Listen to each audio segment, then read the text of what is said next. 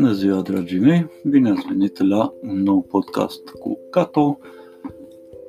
Am să vă prezint acum un uh, articol mai scurt de pe blogul meu loveblogforall.blogspot.com intitulat Suferința, destinul, echilibru și armonia ta, articol publicat la data de 7 martie 2019.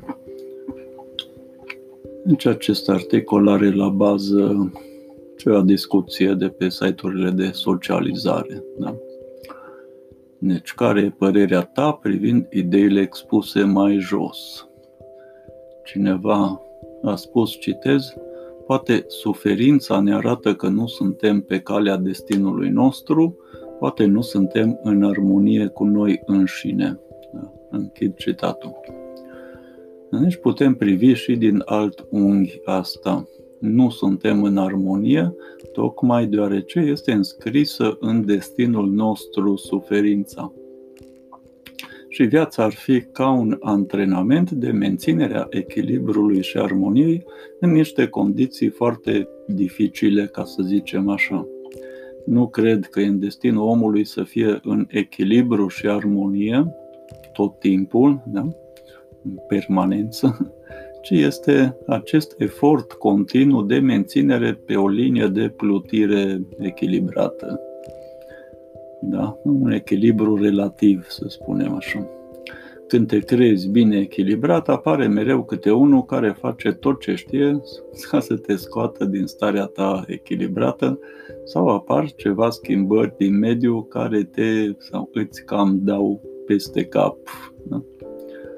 Deci ce zici? Tu cum simți legătura asta, suferință, destin, echilibru și armonie din perspectiva ta unghiulară, da? din punctul de vedere care de fapt este un unghi, așa, da? un unghi din care privești uh, realitatea da? sau orice problemă, orice eveniment, experiență de viață. Ce înseamnă de fapt nu suntem în armonie cu noi înșine. Nu este vorba aici de o dedublare, fiind vorba de două euri care trebuie să se armonizeze. Eu să fiu în armonie cu mine însumi. Da? Sunt două euri sau un eu și un altceva. Ce altceva reprezintă acest mine însumi sau eu însumi? Sunt două aspecte ale aceleași personalități sau o personalitate dedublată. Eul și sinele, ar spune unii, nu-i așa? Sinele meu superior, divin, esența mea spirituală, spiritul meu, duhul meu, sufletul meu. E ca și cum actorul s-ar armoniza cu personajul rolului jucat de el, să intre cât mai bine în pielea sa sau altcumva. Cum ți se pare ție asta? Sau poate ți se pare eronat căci este vorba de fapt de o armonizare cu exteriorul, cu natura, cu ceea ce e în afară? Ce e înăuntru e și în afară, nu? Se spune. Dar dacă sunt decalate cumva aceste realități interioare și exterioare, atunci ar trebui echilibrate cumva, nu? Prin calare sau recalare, nu? adică suprapunere exactă a lor.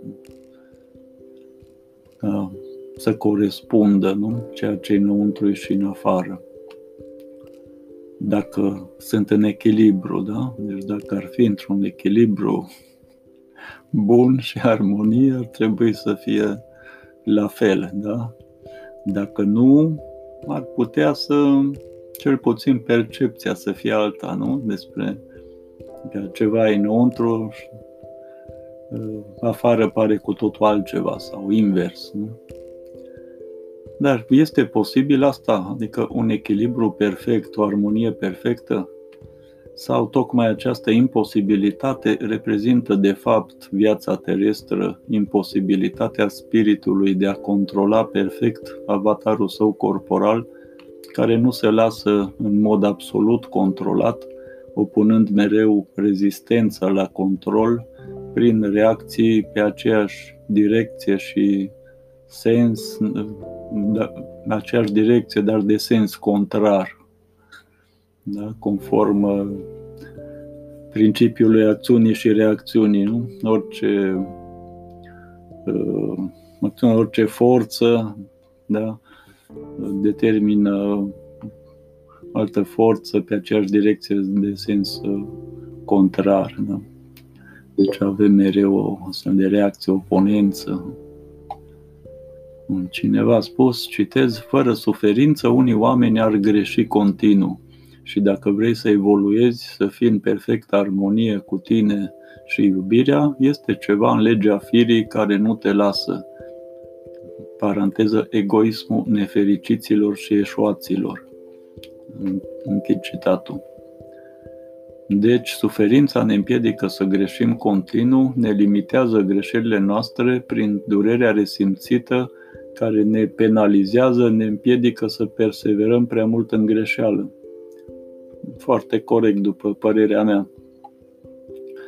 Dacă bebelușul nu ar suferi prin durere, faptul că pune mâna pe flacăra unei lumânări și ar ține mâna pe ea cu curiozitate să vadă ce se întâmplă, cum arde pielea, carnea, nu-i așa? Că de aia a și pus mâna din curiozitate și poate ar băga-o și în gură, nu să vadă ce gust are flacăra.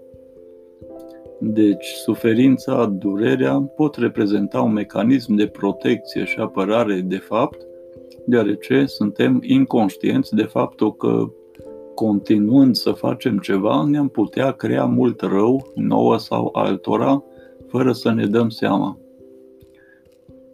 De exemplu, durerea de dinți semnalizează că ți se strică dintele da? și te forțează să mergi la dentist să te scape de durere, altfel puțini oameni ar merge sau ar merge prea târziu când dintele nu mai poate fi salvat. Deci, durerea și suferința, cel puțin în anumite situații, destul de multe, da? au un rol benefic, util, spre binele nostru de fapt. Da? Rol de semnalizare. Ne semnalizează că avem o problemă. Da? trebuie să trebuie să reacționăm, trebuie să luăm niște măsuri, da? să ne rezolvăm o problemă. Tu ai scăpat de suferință total? Cine a scăpat de fapt? cam nimeni nu a scăpat de suferință total. Nu? Toți oamenii au suferit și suferă în decursul vieții, da? unii mai mult, alții mai puțin. De exemplu, nu? și Buddha a murit de cancer, Isus răstignit, bătut în cuie și așa mai departe, da? Deci nu există nici în aceste cazuri de mari mentori spirituali sau să nu fie avut uh, suferință fizică, psihică în viața lor. Deci, nici cine propovăduia cel mai elevat iubirea, eliberarea de suferință, de fapt nu s-a putut elibera total. Ce putem învăța atunci din asta de fapt?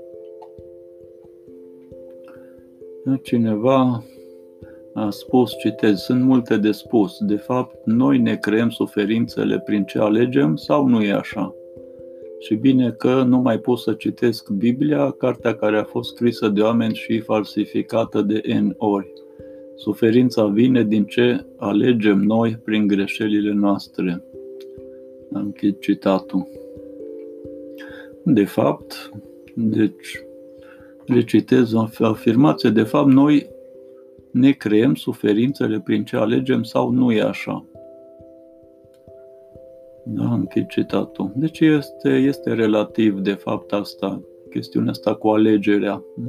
Stomacul suferă de foame, inevitabil, dacă nu-i dai de mâncare, da? Dacă nu mănânci, nu te alimentezi. Apoi începe să te doară, da? dacă nu te alimentezi și suferi din cauza durerii inevitabil. Da? Deci, ai de făcut o alegere, dar o alegere impusă, de fapt, nu? Cea, de a, cea de a te alimenta ca să nu te doară burta, nu e așa? Deci să nu suferi.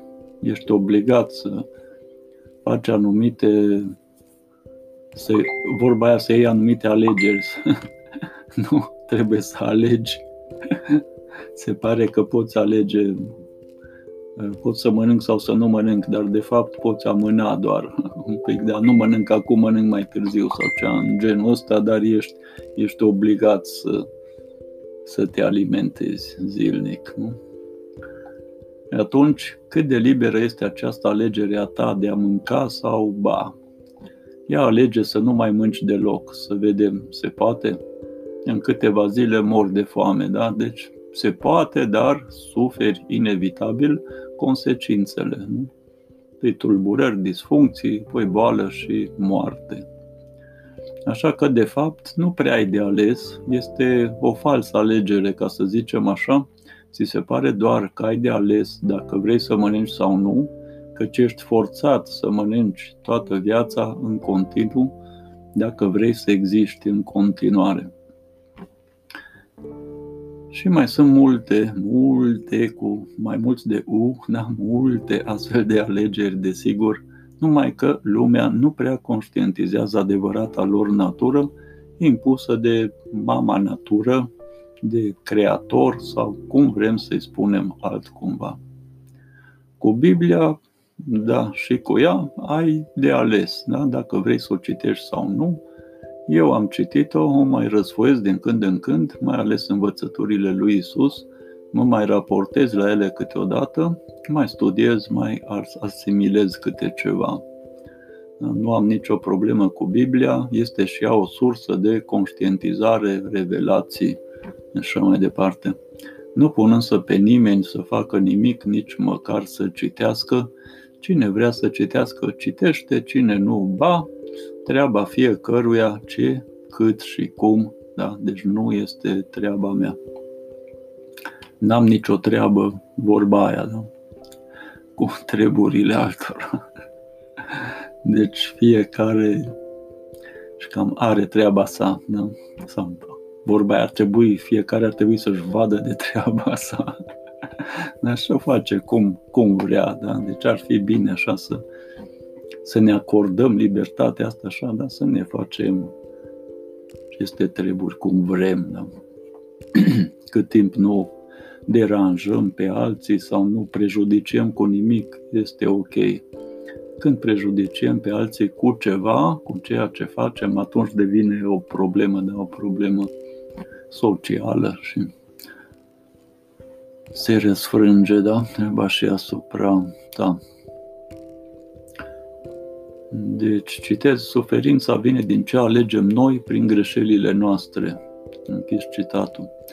Da, da, alegem greșit, suferim consecințele, suntem pedepsiți, avem neplăcere, cam așa, da? Când alegem corect, primim recompense, bonusuri, cadouri, plăcere. Da? Nu vă sună un pic ca dresaj? Uneori am impresia că Terra e ca o cușcă mare în care avem libertatea de a ne mișca, dar limitată, desigur, și ea. Da? Și noi, de asemenea. Aici se încheie articolul. Vă mulțumesc pentru atenție și vă doresc să aveți în continuare o zi minunată.